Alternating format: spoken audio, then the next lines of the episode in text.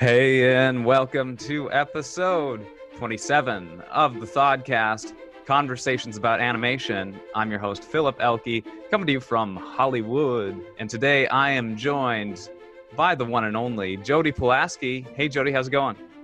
Hey, Philip, and hey, everyone else. Uh, I'm back down south, so I'm no longer in Minnesota, and I am so excited to revisit one of my favorite 90s movies today. Uh, everything in my life has been Aladdin everywhere all the time. So I'm super excited that we're going to be visiting this adventurous movie today.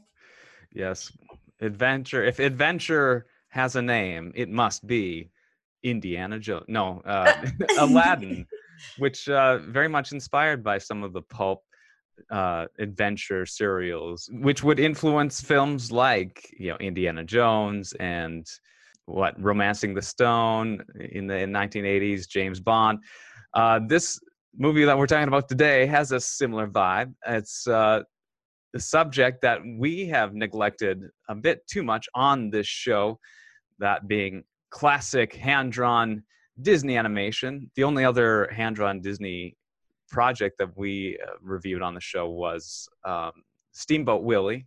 We did a brief episode on that, Dawson and I. Mm-hmm. Um, and um, we also did a, an episode discussing all of the Disney princesses, uh, which introduced our audience to uh, Jody. Uh, you you joined us for that, and uh, we're very grateful for your perspective on the the princess characters, as you uh, you're very familiar with that subject. Yeah, absolutely. We had to kind of, in that episode, cram all the princesses into one episode. So it's kind of fun that this time we can give Princess Jasmine a little more attention. Um, she's probably one of the favorites out there. So yeah, I'm mm-hmm. excited to dig into this one. Um, like I said before when we kicked it off, this is one of my favorite Disney movies. Um, I love all the D- Disney Renaissance ones. I think that's like Little Mermaid, Beauty and the Beast, uh, and, and, Aladdin, and maybe Lion King as well. Mm-hmm. Yes, the Disney Renaissance. So Aladdin came out in 1992. It was immediately following uh, the previous year's Beauty and the Beast. And then the first film in the Disney Renaissance was, of course, The Little Mermaid in 1989, um, directed by Ron Clements and John Musker, who uh, returned today to uh, provide the uh, direction on Aladdin, and uh, they also were uh, writers on on the film as well. Uh, Ron Clements and John Musker, the masterminds behind, uh, firstly, the Great Mouse Detective, uh, one of the pivotal films in the mid '80s. I believe it was 1986 that um, did that ensured the survival of Walt Disney feature animation. Um, mm-hmm. that was a, a, point when the studio was struggling heavily, and if they didn't generate a hit, it would have been uh, conceivable that they that Disney would have shut down their animation wow. division. That's so hard to imagine. I mean, they say like pressure makes a diamond, so it probably was crunch time, and then they just started knocking it out of the park with all of these movies, like the list you mentioned. Mm-hmm. I mean, mm-hmm. those are maybe because we're '90s kids; those are some of the best known. I mean, animated movies of all time. Aladdin being one of them. Mm-hmm. Still to this day, um, they've you know, after the Disney Renaissance, uh, which really consisted primarily of four films uh, Little Mermaid, Beauty and the Beast, Aladdin, and then The Lion King in 1984, uh, the studio struggled to uh, reach or attain that level of success with one of their hand drawn films ever again. Um, and then, like, it wasn't until um, Tangled in 2010 that one of their films reached number one at the uh, opening weekend box office. Right. And they've had some, I mean, since then, great success with Moana, Frozen, and those mm-hmm. movies. So they're they're back at it. They're in their uh, second renaissance.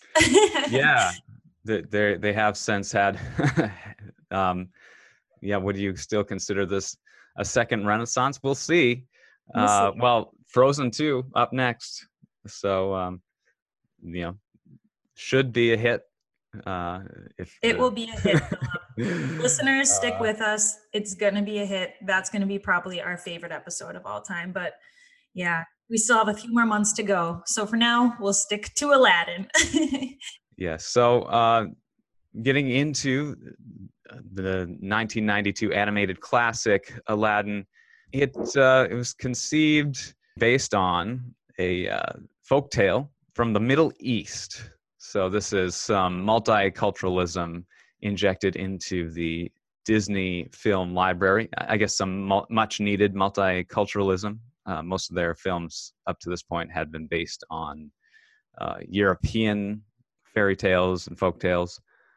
Did you ever read that book, Philip? I remember reading that um, Okay. Arabian Nights. Yes. It's a lot different. I mean, Aladdin is kind of like one of the many, many stories that the princess is telling her husband because he has this uh, thing where he marries women and then he kills them the next day. I don't know if it's because he's bored or whatever. So she starts telling him these very intricate, engaging stories, and Aladdin is one of the the many, many stories she tells him eh, throughout the book, throughout his her stories. Wow, I didn't know that. I I've It's never good one. read. Yeah, the Arabian Night. That's a uh, a macabre framing device. If so, yeah, the the story of Aladdin was added to this collection of folk tales in the 18th century. The in the book, it's set in what what's uh, described as like China, um, but this you know it, it might have been a region of china that's very middle eastern be- because china's just so vast it does kind of stretch to you know the afghanistan middle east on the uh, western side Right. I Um, think you mentioned that uh, Disney's Aladdin is kind of based loosely on Persia. Uh, that was kind of in one of your notes. Um, so that's kind of what you're seeing, right, with uh, with the setting of their movie. yeah ultimately they went for very familiar looking middle eastern aesthetic uh, based largely on like ancient, ancient persia ancient iraq um, you know if you even the taj mahal in india is a, is a big uh, influence on you know the, the design of the palace in agrabah uh, we were introduced to the setting during the opening musical number um, which then gives us our own little framing device for this film with the merchant uh, setting up shop in Agrabah. And, uh, and once it, it cuts away from him, sort of narr- narrating the beginning of the story, we, we never return to this character. But the merchant character is sort of a much needed entry point into this sort of zany, wacky world populated by, you know, comic uh, talent like Robin Williams and um, Gilbert Gottfried. Um, it uh, was necessary to establish that it's okay to laugh at this Right. zany adventure as much as it is like a, you know, it's supposed to be uh, an exciting action story uh, and a- an adventure. Um, it's also very much a comedy and a, and a broad comedy at that. It's um, it's much more cartoony than essentially any of the previous films and the Disney animated canon. Yeah. It gets pretty over the top, especially with the character of the genie once once he's introduced. But um, But Mhm. first, I mean, you you bump into Jafar, which is a pretty mm, edgy, scary uh, character. So I think they did a good job balancing that all out um, with the genie. yes, You know, a lot of people have been talking about Robin Williams, you know, since since his passing, and I was thinking, you know, this was probably one of uh, the the only times that a supporting character is like the main character. Do you know what I mean? Like the genie isn't it's Mhm. not called the genie it's called aladdin but but uh, that character becomes such a presence that uh, it's pretty much one of the first things people think about when they think about this movie it's yeah hugely influential in the way uh, celebrity talent would be treated from then on in animated production um, and you know it wouldn't really be until like Shrek nine years later that the you know the stop was fully pulled on just how blatantly the these films would bank on their star power and um, use these uh, celebrities as a marketing device. Um, they they did that a little bit with Aladdin um, against Robin Williams' wishes. Uh, he, uh, he one of his conditions for working on the film was that they wouldn't use him as a marketing tool. Um, the the, uh, the studio kind of reneged on this, uh, and they reneged heavily actually once it got down to you know cl- approaching the film's release.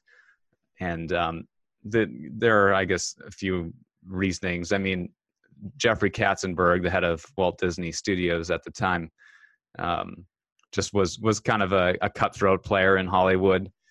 So, know, right. I remember be... reading about sort of that whole thing um, not too many years ago, and I remember reading that Robin Williams, like his original asking fee to voice the character was like in the millions, but he took like you can look it up. I think it was like mm-hmm. 75, mm-hmm. maybe eighty thousand um, dollars, like with the condition that like you said, he, he wasn't going to be used for, for too much. Yeah. Yeah. He, he went way against what his, you know, agents would have requested as the usual rate so that he could just be a part of the, uh, the animation tradition. And, uh, they, because they didn't honor that honors wishes, he, you know, had a, a very kind of public falling out with the studio and with Jeffrey Katzenberg. Um, Jeffrey Katzenberg would then leave the studio in 1994, and uh, his successor did, you know, make a very public apology to uh, Robin Williams, and and was able to ultimately reconcile so that he would return to um, to voice the genie in later projects most notably the uh, third direct-to-video sequel to Aladdin, uh, Aladdin and the King of Thieves, and um, the first direct-to-video sequel to Aladdin.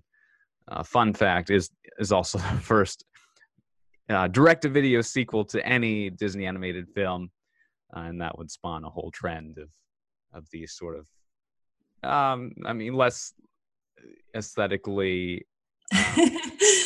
Less aesthetically pleasing. pleasing, yes.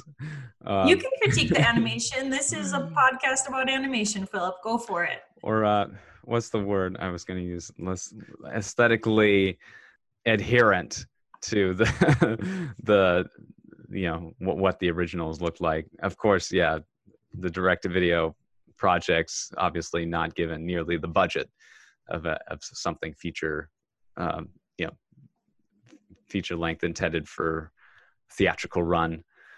Um, but uh, val- they they did provide sort of valuable training ground for up and coming animators. And uh, Disney definitely upped their production volume heavily uh, during this Renaissance period, and um, that that could have been what sort of led to the you know losing of the luster somewhat the fact that they were they're putting out films every year, sometimes more than one in a single year, um, and they just didn't have they they kind of had their talent spread out across multiple projects rather than you know their A team devoted to to a singular project, as they did with like Little Mermaid, Beauty and the Beast, Aladdin. Um, things splintered off a little more with um, the Lion King and then Pocahontas, uh, which were released close together. Lion King being a massive hit, Pocahontas not so much. But then, yeah, from then on, you, you wouldn't see quite the same level of success as you would a, a Lion King or an Aladdin. Um, Aladdin I grossed domestically over $200 million at the box office, which for 1992 was insane. It was the highest grossing film of 1992. I was just gonna say I wish I had seen it in theaters, but I guess I'm gonna get the opportunity to see the live action in theaters, which will be close enough. But uh, close that, enough. I mean, not close enough, but I mean, it would have been very cool to see this this one on the big screen. So I don't know if they ever do that. If they they take mm-hmm. these classics and bring them back for like a short duration in theaters, but I would I would love to see it. I mean, today I watched it on my laptop, and it's it's still beautiful. No, Um, it was a great. It was a great joke. Oh, thanks. well, and, and I don't know. I, I'm not going to prejudge the remake. You know, the live action. yeah, we'll leave that one for another podcast. Mm-hmm. Yeah. Um, we haven't seen it yet, and of course, we're doing this episode in honor and in anticipate in anticipation of the upcoming uh, not 2019 Aladdin. We we do open on you know not the main characters of the film, uh, the the merchant, and then cutting to the introduction of Jafar, um, and I can't remember the little uh, the hitman or um the not diamond in the rough. They have they have kind of like a a little thief that they're gonna try to send into the cave of wonders. And I mean, unfortunately, he doesn't do the trick. Obviously, we know Yeah. the story there. And then we open up on the real thief Mhm. that we need, the thief that everyone wants, Aladdin. Um, yes the His opening number, uh, Booming like one jump fanfare. ahead or something. one jump ahead I love that I believe is the name of the song. Um, yeah, kind of introducing Aladdin as this heroic, but also not so heroic figure. Um, he's he's obviously very athletic and agile, but um, yes. introducing. he's- yep. Oh, go No, ahead. no. No. I was just gonna say he is like voiced by one of my favorite actors from Full House. Uh, Scott, how do you say his last name? Weinger. Weinger. Yeah, he is Steve from the Full House. Uh, was it Nick and Knight that did the Full House series? Uh, I guess the the reruns, maybe the original run at was Nick at Nite. Night. Is wh- um, but Steve is like the cool boyfriend of DJ in that show, and then so to have him voicing this cool tan guy jumping from the ceiling and stealing bread for kids is just like so cute. Yeah, he's portrayed by the um and uh, Jasmine, Princess Jasmine's voiced by Linda Larkin, and sh- I don't think she had done a whole lot. She's probably more of a Broadway performer. uh, Which, well, maybe not because their singing voices are not their like speaking voices. So I, I don't know if it would have been a Broadway voice because then you'd think she would have done her own songs. Yeah, I mean, there are still plenty of uh, Broadway uh, actors who just didn't have the quite the desired range that Oh, okay. the you know the Mhm. music supervisors wanted on on these films um i think and i think a lot of these actors you know if they aren't doing um a lot of screen credits um their s- bread and butter is s- sta- the stage um not necessarily broadway that's just one small aspect of it um yeah linda larkin prior to aladdin um she only has one, two, four credits here on uh, uh, IMDb. Um, no, no feature films. She was on Doogie Howser, Mur- Murder She Wrote, and Ferris Bueller TV series. Huh. I don't think I have seen any of those. But uh, we should note Jafar. He was a Broadway actor as well. Jonathan Freeman, right? Yes, So maybe they maybe they picked them all up in one big scoop off the stage and put them in a recording studio. yeah. It's hard to say how um, how they discovered all these all the talent, but um, yeah, Linda Larkin, best known as the speaking role, be- as the speaking voice of Princess Jasmine. Um, Scott Weinger, kind of in a similar boat. Um, Jonathan Freeman, who plays Jafar, would go on to play Jafar in the stage adaptation of. Aladdin. Oh, I didn't know that. Have you listened to Yeah. the soundtrack of the the Broadway's Aladdin? I have not. No. It's I had not watched the animated, you know, movie until today for for quite a while. Um, and and recently I was listening to the Broadway soundtrack, and you can see exactly where, because obviously the Broadway one has has, has more songs in it. Mhm. And now that I'm watching the animated one, you can see exactly where these Broadway songs would fit in. And it's like I just want them to now remake the animated one with a Broadway uh, score because uh, the Broadway the Broadway version is very good. So that's cool that he was able to, you know, voice Jafar. And then did he play Jafar on stage? Is that the same character he played? Yes. Yeah. Cool. That would be amazing. Mm-hmm. Good for him. Yeah. Um, so Ron, Ron Clements and John Musker, who would go on to also direct Hercules, Treasure Planet, Princess and the Frog, and Moana, um, describe having a lot more movie than they were able to put into one, you know, 90 minute animated Film. film. Yeah. Um, dealing dealing with time constraints and Well, they did a they did a great job with it. I mean, like we said, they jump right on into the plot as they're you know trying to figure out how to get this lamp to get to the genie to get the wishes. And I think in the original story, the wishes are unlimited, but I mean, plot Mhm. twist in this one, you only have three, which I think is uh, cute because like when you were a little kid, did you ever say, "Oh, if you had three wishes, what would they be?" Like I remember thinking that a lot, and it was probably based off of this movie that we all thought like someday we'd get three wishes, but yeah. obviously aladdin wishes. Is his first wish to become free of the cave? Sorry i'm hopping forward. Never mind. No, that's fine. i can't remember what his three wishes are. I mean uh-huh. obviously one is to be a prince but there are some More.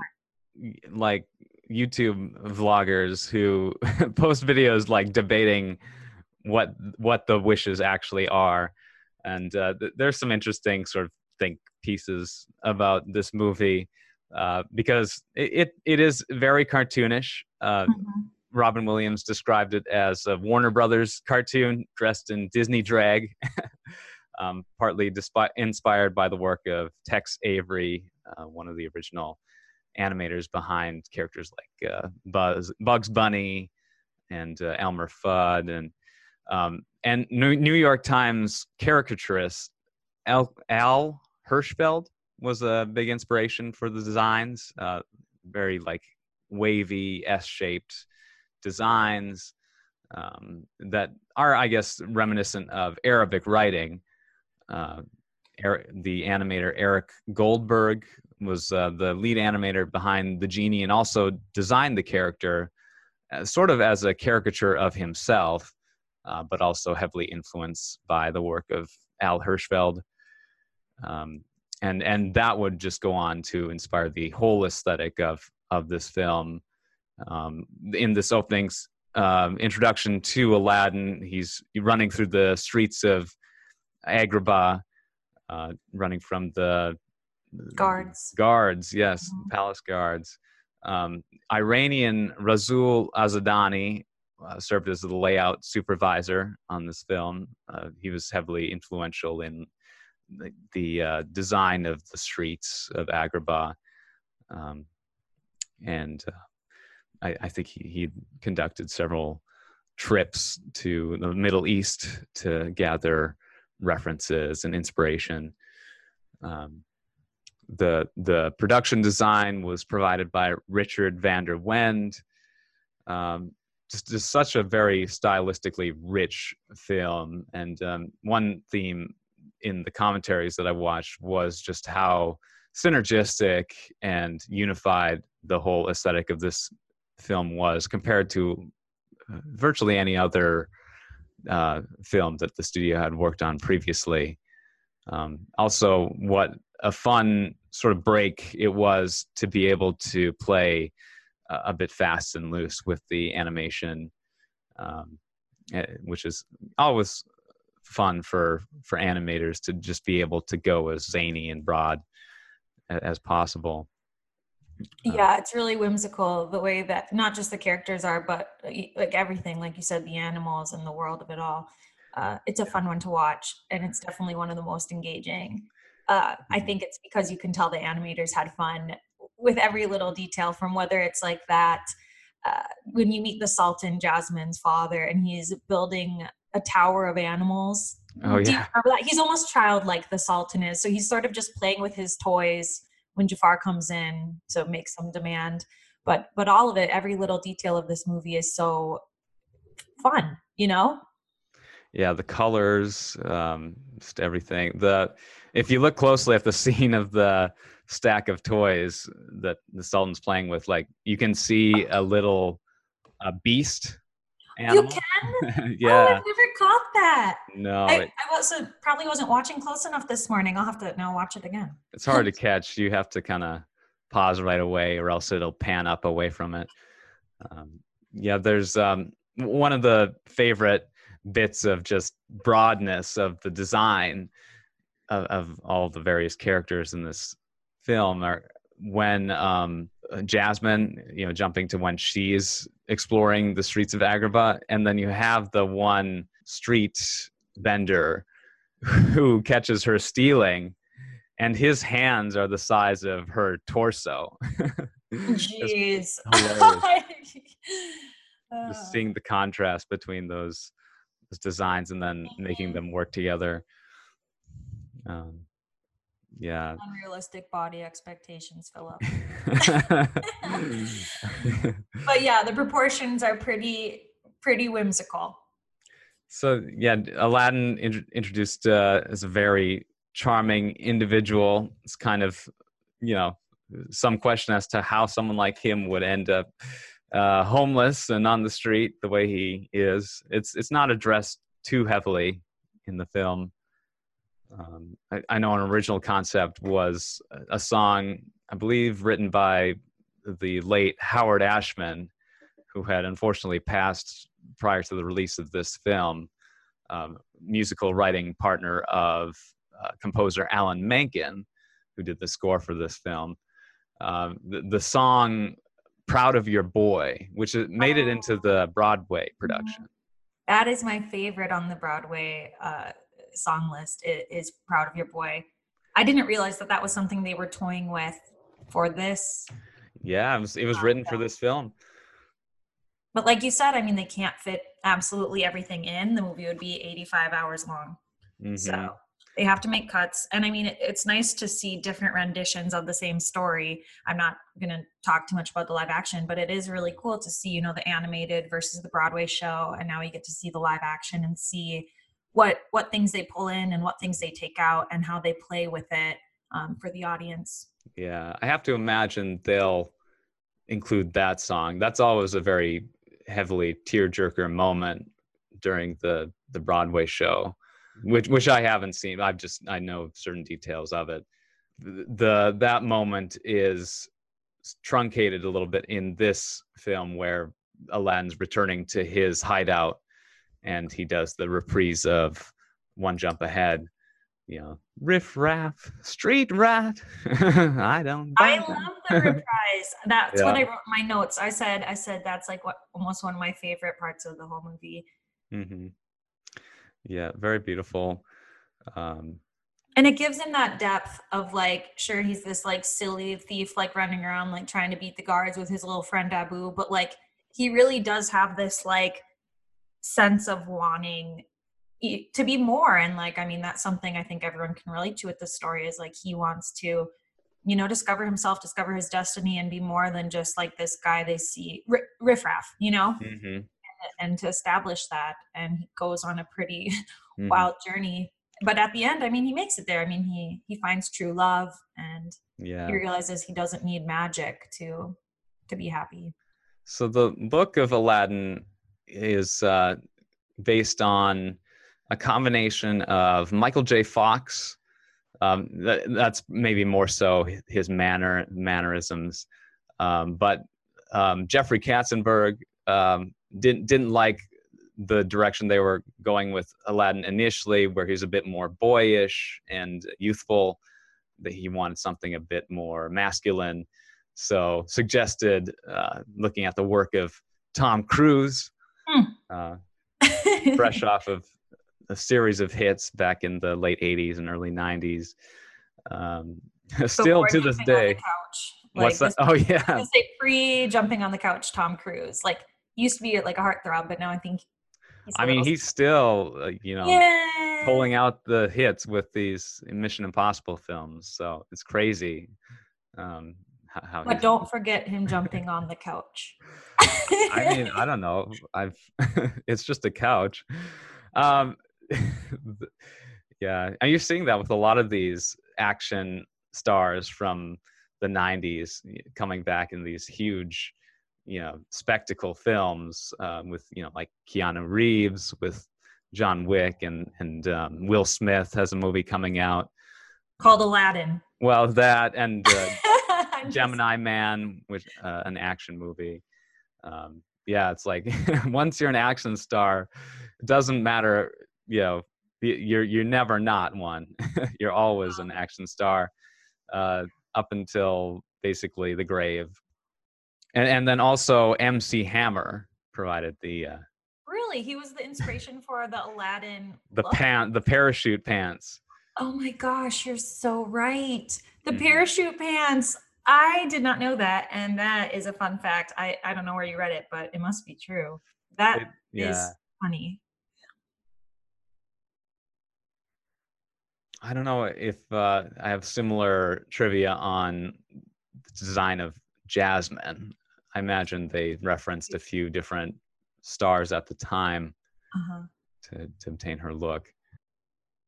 I don't know who they were inspired by, but she is gorgeous. Before we started recording, I was saying that she is probably one of, I mean, I don't know how you rank them. I mean, yeah. you could do Dawson's hot level, but like she is beautiful. Her hair, her um, teal, uh, I don't even know what you call it, her costuming mm-hmm. w- against her skin and her big brown eyes. I think she is one of the most beautiful princesses. And something extra special about her is she is the first princess of color that Disney, you know, brings mm-hmm. in, which is a, a, a, huge step. And she's amazing.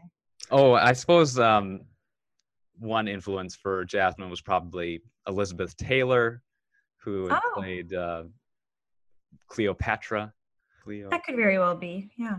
Uh, Elizabeth Taylor played Cleopatra, and, and, of course was one of the biggest, um, you know, femme femme fatales, uh, biggest stars of, of her day, uh, heartthrob female leads um, back in the 1960s. Cleopatra came out in 1963.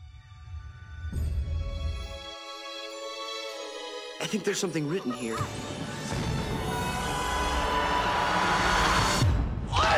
10,000 years will give you such a crick in the neck.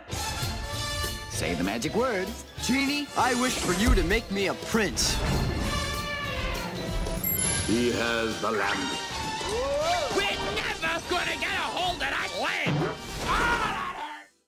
This, this movie is notorious for its pop culture references, you know, ranging from like early 20th century all the way to uh, you know the 19 early 90s um, robin williams and the genie of course being huge factors in the movie's sort of trendiness um, i guess the fact that he was throwing out references to things from classic hollywood makes it a little less dated than it would be otherwise do you think that since he, this is me going, I didn't want to make this all about Robin Williams, but whatever, mm-hmm. now I'm thinking about it. Do you think he as a comedian helped at all? Did you read about this, like with the scripting, or did he ever improv? Or do you think Robin Williams had much freedom when it came to the genie's dialogue? Did you ever come across anything like that, or was it pretty much written out and they read it? I know that the film was totally scripted. They okay. never relied on Robin Williams coming up with uh, content, Comedic but relief or anything. Well, they but they did use plenty of his improvisations during the recording sessions.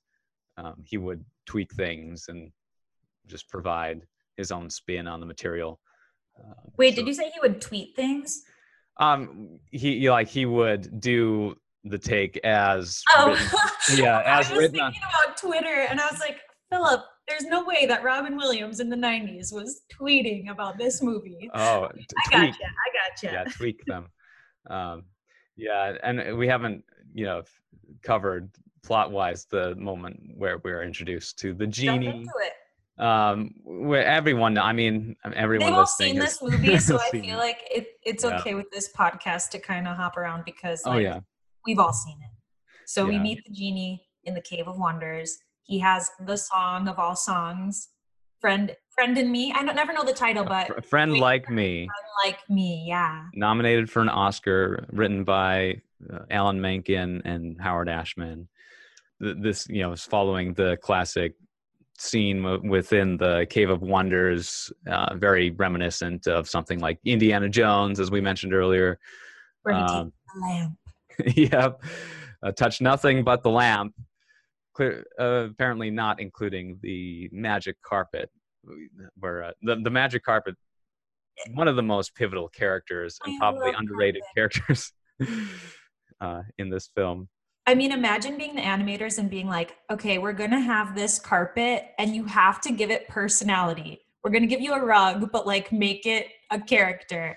And they do it. You know, he doesn't, uh, the carpet doesn't talk, he doesn't have dialogue. So that must have been pretty fun for the animation team because they could really Absolutely, yeah. create him to be who you, they make the carpet sad, they make the carpet happy, they make the carpet crazy. And I, I mean, like you said, it's kind of one of the unsung heroes of the group, or one of the stars is a rug, dirty rug. the the carpet was the Mr. Mime of this The film. Mr. Mime, that is right. If you guys don't know what we're referring to, we did like the Pikachu one.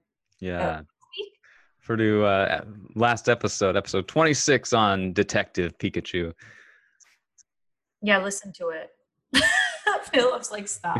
yeah. So somehow, yeah, this carpet got stuck in the uh, uh, like the sentient Cave of Wonders. in the Cave of Wonders. Uh, the, the one of the treasures is just too alluring to the animal sidekick Abu, very very popular character Abu, um, but he's not quite as intelligent as uh, a human.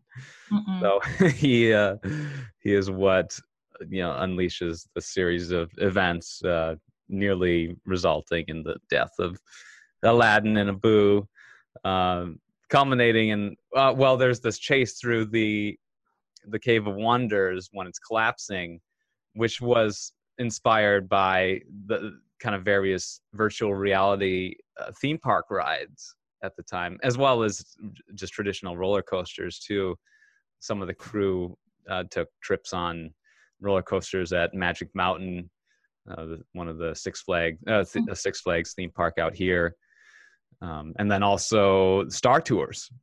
Oh, really? hmm It is one of the more intense scenes in this G-rated movie is trying to escape the Cave of Wonders because you have all these rocks falling, these twists, these turns. So I, I assume watching this in theaters would have been a little scary for the G-rated kids, the little six and seven year olds. I remember watching that as a kid and, and not really liking that scene because I'm, I mean, I'm not Oh, but but yeah that that is a really cool animated portion of it Mhm. probably the most intense with the exception of uh at the end when Mhm. jafar is like a snake but Yeah, the uh, this sequence involved a lot of computer animation, a lot of 3D rendering, and uh, even the the magic carpet character was accomplished through uh, computer animation, um, mostly. And uh, the the film was uh, rendered on the computer animation production system CAPS, uh, created by Pixar, but made for use with uh, the Disney Disney films, um, starting with Rescuers Down Under, which came out after The Little Mermaid, but was not nearly as successful and often gets kind of neglected in the discussion of the Disney Renaissance era. But never forget uh, Rescuers Down Under. Uh, definitely one of my favorites from back in that era. i'd chime in but i can't remember what it's about so i'm kind of Oh. letting you Yeah. because i can't i know i mean we, Um, i know it's about mice or no it's about yeah. the, the eagle and the boy wait no Yeah, it's both. that one oh okay mice eagle boy we should do a i would love to watch it and talk about it but i can't yeah, remember what it's about right now. Are they Australia and they're flying around or something? the first Disney animated sequel. Um, yeah, that's set in Australia. The the rescuers characters from the first Rescuers, you know, return. Bob Newhart and Eva Gabor, I believe, are the voices. Um, so some some early examples of celebrities voicing uh, characters in animation, um, but not you know featured heavily on marketing and things like that. Um, but yeah, like um, the the the whole computerized aesthetic of Aladdin just gives for a much cleaner look. Um, also mirrored in uh, Beauty and the Beast, and and I think The Little Mermaid to an extent, um, although Little Mermaid was mostly the traditional analog process, you know, drawing, inking, and painting individual like physical cells and then photographing them, ph- photographing them individually. Um, yeah, the the whole process of rendering in a computer made it a little bit difficult to um, make for um, organic looking lines mm-hmm. the uh, the outlines um, they wanted to give them sort of this organic fluctuation in breadth um, that was and they were eventually able to to do so.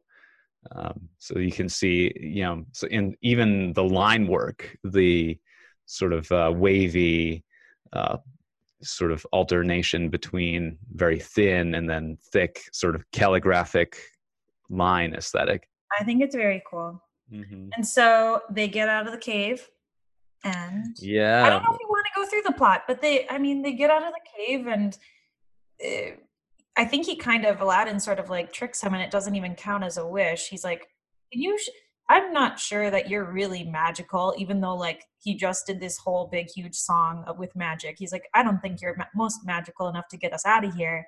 Obviously the genie wants to be a little show offy and zaps him out of there like you said they escape. Mm-hmm. and then they end up like out in the middle of nowhere and the prince is thinking about jasmine right? Because he had met her in the market. And yes. he's like well how am i going to get this girl to like me? And that's like the plot. Mm-hmm. how am i going to get this girl to like me? Make me a prince. And i think that's kind of where you you go from there. Then you have this huge scene which is worth talking about of the parade when aladdin is a prince and this huge parade comes to agrabah. And this is probably another scene that the animators had so much fun with mm. because the genie he goes from being uh, the leader of it to being like these TV personalities talking about the parade to being like a cheerleader and Abu turns into an elephant and it's almost I mean it's almost too much to talk about but this parade is like out of this world to get to Jasmine's yeah. house and get her to fall in love with him. mm-hmm. He's uh, mimicking the commenter commentators mm-hmm. of the Macy's Thanksgiving parade, and uh, one funny detail is that he's also wearing like winter clothes, and yep. there's uh, I love it. His the, his breath is like also uh, visible as if he's outdoors in, in freezing weather, even though it's obviously the blistering heat of the desert. um, yeah, I just... think that's probably that scene kind of reminds me of and and you remind me, did a Lion King come next or before yes. this one? After okay. Uh it's the just can't wait to be king style of just like really over the top uh, a fun number. I think that everybody can get all pumped up again to get back into the plot because mm-hmm. uh, I, I, guess that's probably midway through the movie that the parade happens and he gets to meet Jasmine. And I know I just watched it this morning, but does she turn him away? Like, I'm drawing a blank. He goes in and does she well, say no? There's that classic scene where Jafar, uh, the Sultan, and Aladdin are or Prince Ali are arguing oh, among among themselves. Uh, the Sultan's fully on board with Prince Ali because you know that it would um, prevent the necessity of Jasmine having to marry Jafar, which uh, is a plot device mm-hmm. introduced uh, previously, where you know Jafar is brainwashing the Sultan into uh, carrying out Jafar's wishes. He's fully on board with Prince Ali, and the the two, the three of them are seen together. You know, yeah. deciding the fate of Jasmine's uh, love life, and um, she overhears them and scolds them. Oh, she says, "I am not a prize to be won." Is that the is that the part or no? Yes. Mm-hmm. Okay, good. Okay, yeah, that is a classic moment.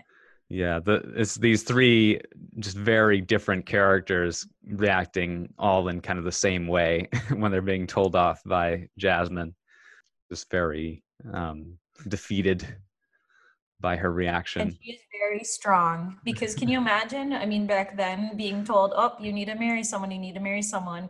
And you know, the Sultan, it comes from a really good place. If you hop back to the beginning, he's saying that not only does he want her to marry because it's like the rules, but he wants her to find, you know, someone to spend her life with. I think the Sultan is such a good character and such a kind father.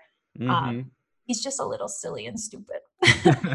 yeah. but, but he loves her so much and then they they go into i mean probably one of the most it's hard to say the most famous scenes of all but he aladdin prince ali comes to jasmine's terrace mhm. and they do the song a whole new world and i mean that's got to be the like the top three disney love songs ever right a whole new world yes. with Aladdin and Jasmine. And that's when I think she realizes that he is the guy from the market because he hands her an apple. Hmm And she kind of looks at him like, hmm, do I know you? yeah, totally. Did Alan Menken do all the music? Like, is a whole new world and Alan Menken? I think you mentioned earlier, but did he have someone doing music Alan- with him? Yeah, that was post uh, Howard Ashman's involvement, uh, Okay. and and it was the film that or the song that won the Oscar for best original song Not that year. surprised. hmm Uh, Alan Menken and Tim Rice. Tim Rice provided the lyrics. Um, yeah, um, one of the all-time favorite Disney songs. And I know we're not talking about the live action, but they do have that song in there because I saw it on the trailer. I didn't know if they were going to have all the songs, but A Whole New World's definitely going to be amazing in the live action. Yeah, um, it's definitely a highly exaggerated sequence in where in where these characters are flying around the world, you know, traversing thousands and thousands of miles on this. And Uh, knocking the nose off the Sphinx. yeah, the this open um, carpet. Yeah, they're they're wreaking havoc havoc around the world. But yeah, it's I guess explained through magic that they're able to uh, travel in the way they are. They they they form a little uh, ice cream uh, cone in the sky. Mhm, out of the clouds. If if given a more modern context, actually resembles the poop emoji. what the?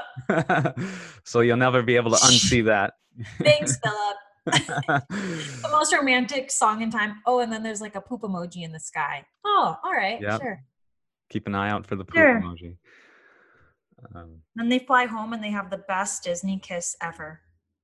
yeah, partially um, influenced by the the carpet coming in clutch Mhm.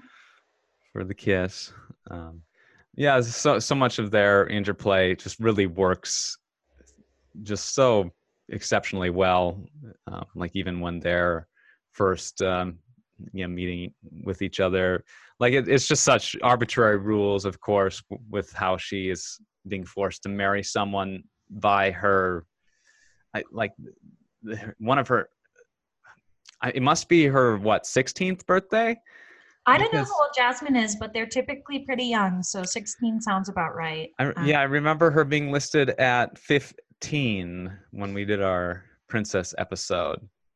She was one of the youngest. They're such babies. I mean- Yeah, it's crazy. Um, and then, of course, the way she's drawn is very not, Not 15 year old. 15. Um, but yeah. Especially when, okay, sorry, we're jumping the plot. But um, especially when what? when she's in her red ensemble trying to like win Jafar. I don't know how, how they get from there to there, but when she's in her red costume, it's got to be like the sexiest Disney moment of all time when she's like, Your beard is so very twisted, or something like that. And I'm like, Oh, okay. Mm-hmm. That and was. a 15 year old doing that to a grown man, like, mm, mm-mm. mm. they uh they had to watch uh the parental guidance radar during that scene quite a bit uh which uh yeah i know um we were talking previously before the recording like the uh possibility that this would have been a pg rated film and that the the directors were kind of relieved that it you know maintained the the G rating that Disney usually received, but also were a little bit like secretly uh, disappointed that it, it wasn't edgy enough Mhm. to, to garner the PG. Uh, today, I guess there would probably be some question of whether it would maintain that G rating. I feel like they're a bit the, the MPAA um, just seems to rarely dole out the G rating anymore, and I, I think a big part of this is just audiences have come to expect um, PG as being the norm for Yeah. for kids. You know, if it's G, then it's just too Baby. yeah. Although um, Toy Story 4 uh, has been given a rating and it is G. Well, the main character is like a fork, so I'm pretty sure it's not going to be too nuts foodie. Mhm. We can talk about that one later, but you see that the main character is like a fork with arms. Foodie. Oh, yeah. Uh, porky. Porky. Forky. Oh, sorry. I'm calling it- Yeah. I just remember seeing that. I was like, huh, okay. I have no idea what this movie's going to be about, but that is a character now. He's, he's a sport. It looked like it could have some intense moments. Well, I mean, it's it's a G, so it can't. I mean, it won't be too intense. Well, uh, all of the Toy Story films have had some pretty intense moments, but they are involving toys, and and also like how this movie is, it's involving animated characters, so you're able to get a lo- away with a little bit more objectionable content if it's not very realistic. Yeah, like burying a 15 year old girl in like a sand time thing. That was one of the scariest parts. I remember watching Aladdin when when Jafar has the powers and he he gets Jasmine stuck in this. Mm-hmm. What do you call those Uh, little time hour- things? hourglass? In, in an hourglass, and she's like drowning in the sand. And I know as a kid, I was so scared that I'd come across like sinking sand, which I never have, and I probably never yeah. will. But I remember thinking that would be such a terrifying way to die, and she's she's trapped in there. But they they end up breaking her out. Spoiler. Yeah, a very popular trope back in like the late 80s early 90s uh quicksand and and even prior to that it's just it's been one of the staples of uh, film and tv even though um it's not really a thing in real life quicksand Wait, quicksand's not i mean it's not as deadly as hollywood makes it out to be well, yeah, but it exists. Like, well, bogs do. You can step into a bog and like sink down, down. yeah down. that's true like the way you see in uh, princess bride i mean maybe they sort of there's the famous scene where they you know they just rapidly sink under this pit of of loose sand um, and like they have it make sense because there's like these air vents that um, you know that cause the pressure to release so Mhm. maybe there's some science to that um, but yeah this this movie's version of quicksand sequence was uh, the hourglass actually multiple scenes of characters being suffocated in in this movie Yeah, the snake. He he grips at someone too, Yeah. right? Uh, Jafar the snake, because Jafar at this point, just to clarify, has become a genie. well he's he's on his way um e- early in on on the track of um suffocation. Uh the when aladdin's captured right after the whole new world sequence um he's thrown into the ocean and um that you know nearly drowns thrown into the sea. Um and and um that ended up being one of the three wishes even though kind of like the scene earlier Oh yeah. yeah Uh-huh. When aladdin tricks genie So clarify the wishes up to this point. The getting out of the cave was not No. a wish. Wish to be a prince was a wish, and then being oh well uh, uh, it was yeah the genie counted the second wish as being when he saved aladdin from drowning oh weird because I just googled Aladdin's wishes, and you want to know what Google What is says? it? Google says that his three wishes are one, to get out of the cave of wonders, two, for the genie to make him a prince, and three, for the genie to save his life. But I think you're right, Philip. I don't think the cave of wonders is one because the third wish is to free genie. Like that's the whole point of the movie. yeah hmm Right? exactly So Google's got it wrong. I, I, we're right. Like Google doesn't know. Yeah, I mean, it seems a little inconsistent that the escape of the cave would not count as a wish, while the rescuing of Aladdin would, when neither of those were actually expressed. Wishing. Yeah. Um, but you know, it, it uh, boils down to I think one of the themes of the movie, which is you know the importance of service and you know power being you know necessary in in the expression of doing goodness to others rather than to oneself. Um, it's it's basically you know the whole superhero thing of with great power comes great responsibility Yeah, I you wrote something in your notes before we started talking about this that I thought was really good. Oh, the you wrote this and I was like, "Oh my gosh, Philip, that's so good." But you're like the theme regarding service, like the ultimate power is like service rather than self-centeredness. And I'm like, that is such a good reminder and that is such a good theme hmm that you that you jotted down there. And I wrote it down in my book because I was like, that should be the theme of my life. But there's a lot of really good lessons in this one. I mean, uh, included along that one. But you know, don't judge a book by its cover for Aladdin himself. Uh, don't force girls to do things that they don't want to do, Jasmine style. Yes. and so on and so forth. They they're not new themes. I mean, this this story isn't like the story itself isn't that new. It's what the animators did with it. It's the music they brought into it. It's the the really unique characters that they brought to life, like the carpet, that make it interesting because Mhm. it, the, the theme itself is like, I mean, it's done to death. Like loser boy likes the hot girl, hot girl's out of his league. He does something kind of wily, gets her. The end. Like it's it is. I mean, if you break it down, it's pretty. It's a pretty like classic story. But they they made it into something. I mean, above and beyond amazing. Something that we're talking about. Fifteen years later, this movie came out in '92. Oh wait, seventeen. Me with math. Seventeen Um, years later, we're talking about. tw- 27 years later Wait, 27? Oh my Yeah. gosh.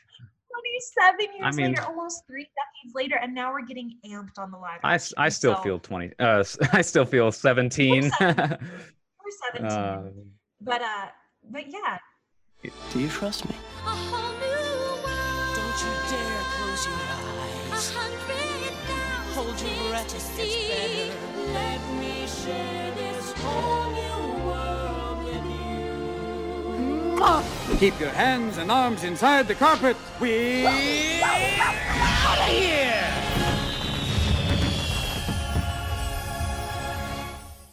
all right so i um so, some final notes Yeah, um definitely. Like aladdin was originally drawn to be much more boyish as we mentioned. Mhm. you can kind of tell during the friend like me sequence. If you look closely aladdin's design is a is a little less um yeah heroic looking.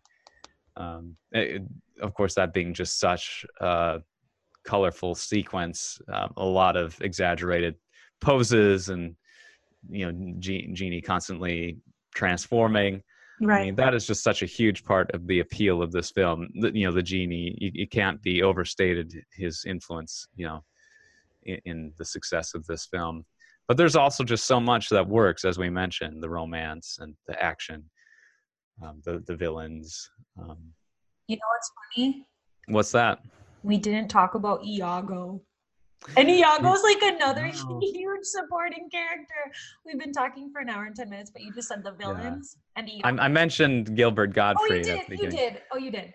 but We uh, yeah, not so much his character. Yeah, he's He's pretty sassy. Um, yes, uh, Jafar's kind of designed to look very rigid uh, as a counterpoint to the genie.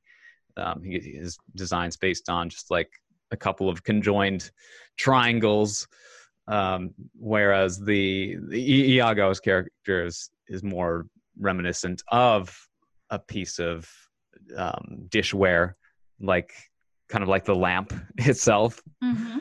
this this film was also co-written by uh, screenwriting duo Ted Elliott and Terry Rossio, uh, who would go on to kind of most famously Pirates of the Caribbean for Disney. Um, but when the trailer for the new Aladdin debuted, um, there was a line from that trailer only one may enter here one whose worth lies far within The diamond in the rough. and that line was written by um, the by ted and terry The diamond in the rough line. yes but um, you know neither of them are getting you know compensation for the, the live action remake But didn't they Um, do the scripting? they'll be getting credit but they weren't consulted on Oh. on the new film Oh, that kind of So- feels not so good, right? i mean it's But it's showbiz, baby. yeah it wasn't in their contract to receive royalties on i don't know i, I guess it's it's always such a huge legal process involved in you know getting someone's work approved to uh to be put to picture Yeah, my job won't allow me to comment on copying Disney, so I'm pretty quiet here. For those who don't know, I do children's entertainment that has to do with princesses, but has nothing to do with Disney. all right well that was aladdin from 1992 uh, a favorite of yours and mine jodi grown up i'm sure Mm-hmm. Uh, I've since revisited it several times uh, in in my adulthood. In fact, I I did see it in theaters here in Hollywood at the El Capitan Theater um, during during a showcase of the work of Ron Clements and John Musker. Uh, I, I believe John Musker has since left uh, Walt Disney Studios. Uh, he's, I, think, he's now retired as in terms of you know full time work in animation. Of course, very influential careers by both of these men um, in helping to save Walt Disney Animation. So thanks so much, Jodi, for joining me on this. Hope you had fun revisiting Aladdin. I had more than fun. I feel like I get to relive a part of my childhood, and it just gets me. Sorry, I keep talking about it, but so excited for the live action coming up. Uh, it's it's one of my favorites, and I can't wait to see what they do with it because I love what they did with it, and it was fun, sort of looking back at it and learning so much more. You always have so many good facts to share, and I'm sort of like, but remember when they kissed? but yeah, I love it. I love Aladdin, and I love the Thodcast. So this was fun. Oh, thanks so much. Yeah, follow the Thodcast. Uh, we're on SoundCloud, iTunes, or uh, Apple Podcasts, um, Spotify, uh, Stitcher Radio for podcasting. Um, find us at uh, thodcast.com, at Thodcast on Twitter and Instagram. Uh, Jodi, where can people find you? Um, if you want to follow me, you can go to Instagram. It's J O D I P like puppy O L A S K Y, which is just my name, Jodi Polasky. And I post princess stuff and not as much animation stuff, but I'm gonna try to steal some of Philip's animation drawings and share them on my Instagram. So if you want to see his very good artistic skills, you should follow me for that quick update. well trying to get back into it i don't know how long it'll be before i share anything uh, you can follow me at philip ehlke last name spelled e-h-l-k-e philip with one l it's Yeah, a very confusing Not like Aladdin with wait, yeah wait, how many L's are in Aladdin? um just the one Oh, okay. It's- so yeah. just like Aladdin, and Philip like Aladdin. you can call me al uh, on on Twitter and Instagram uh, at Philip Ehlke. And uh, thank you so much for listening to the Thodcast. You all have a wonderful week. and we'll see you back here hopefully real soon. So twisted.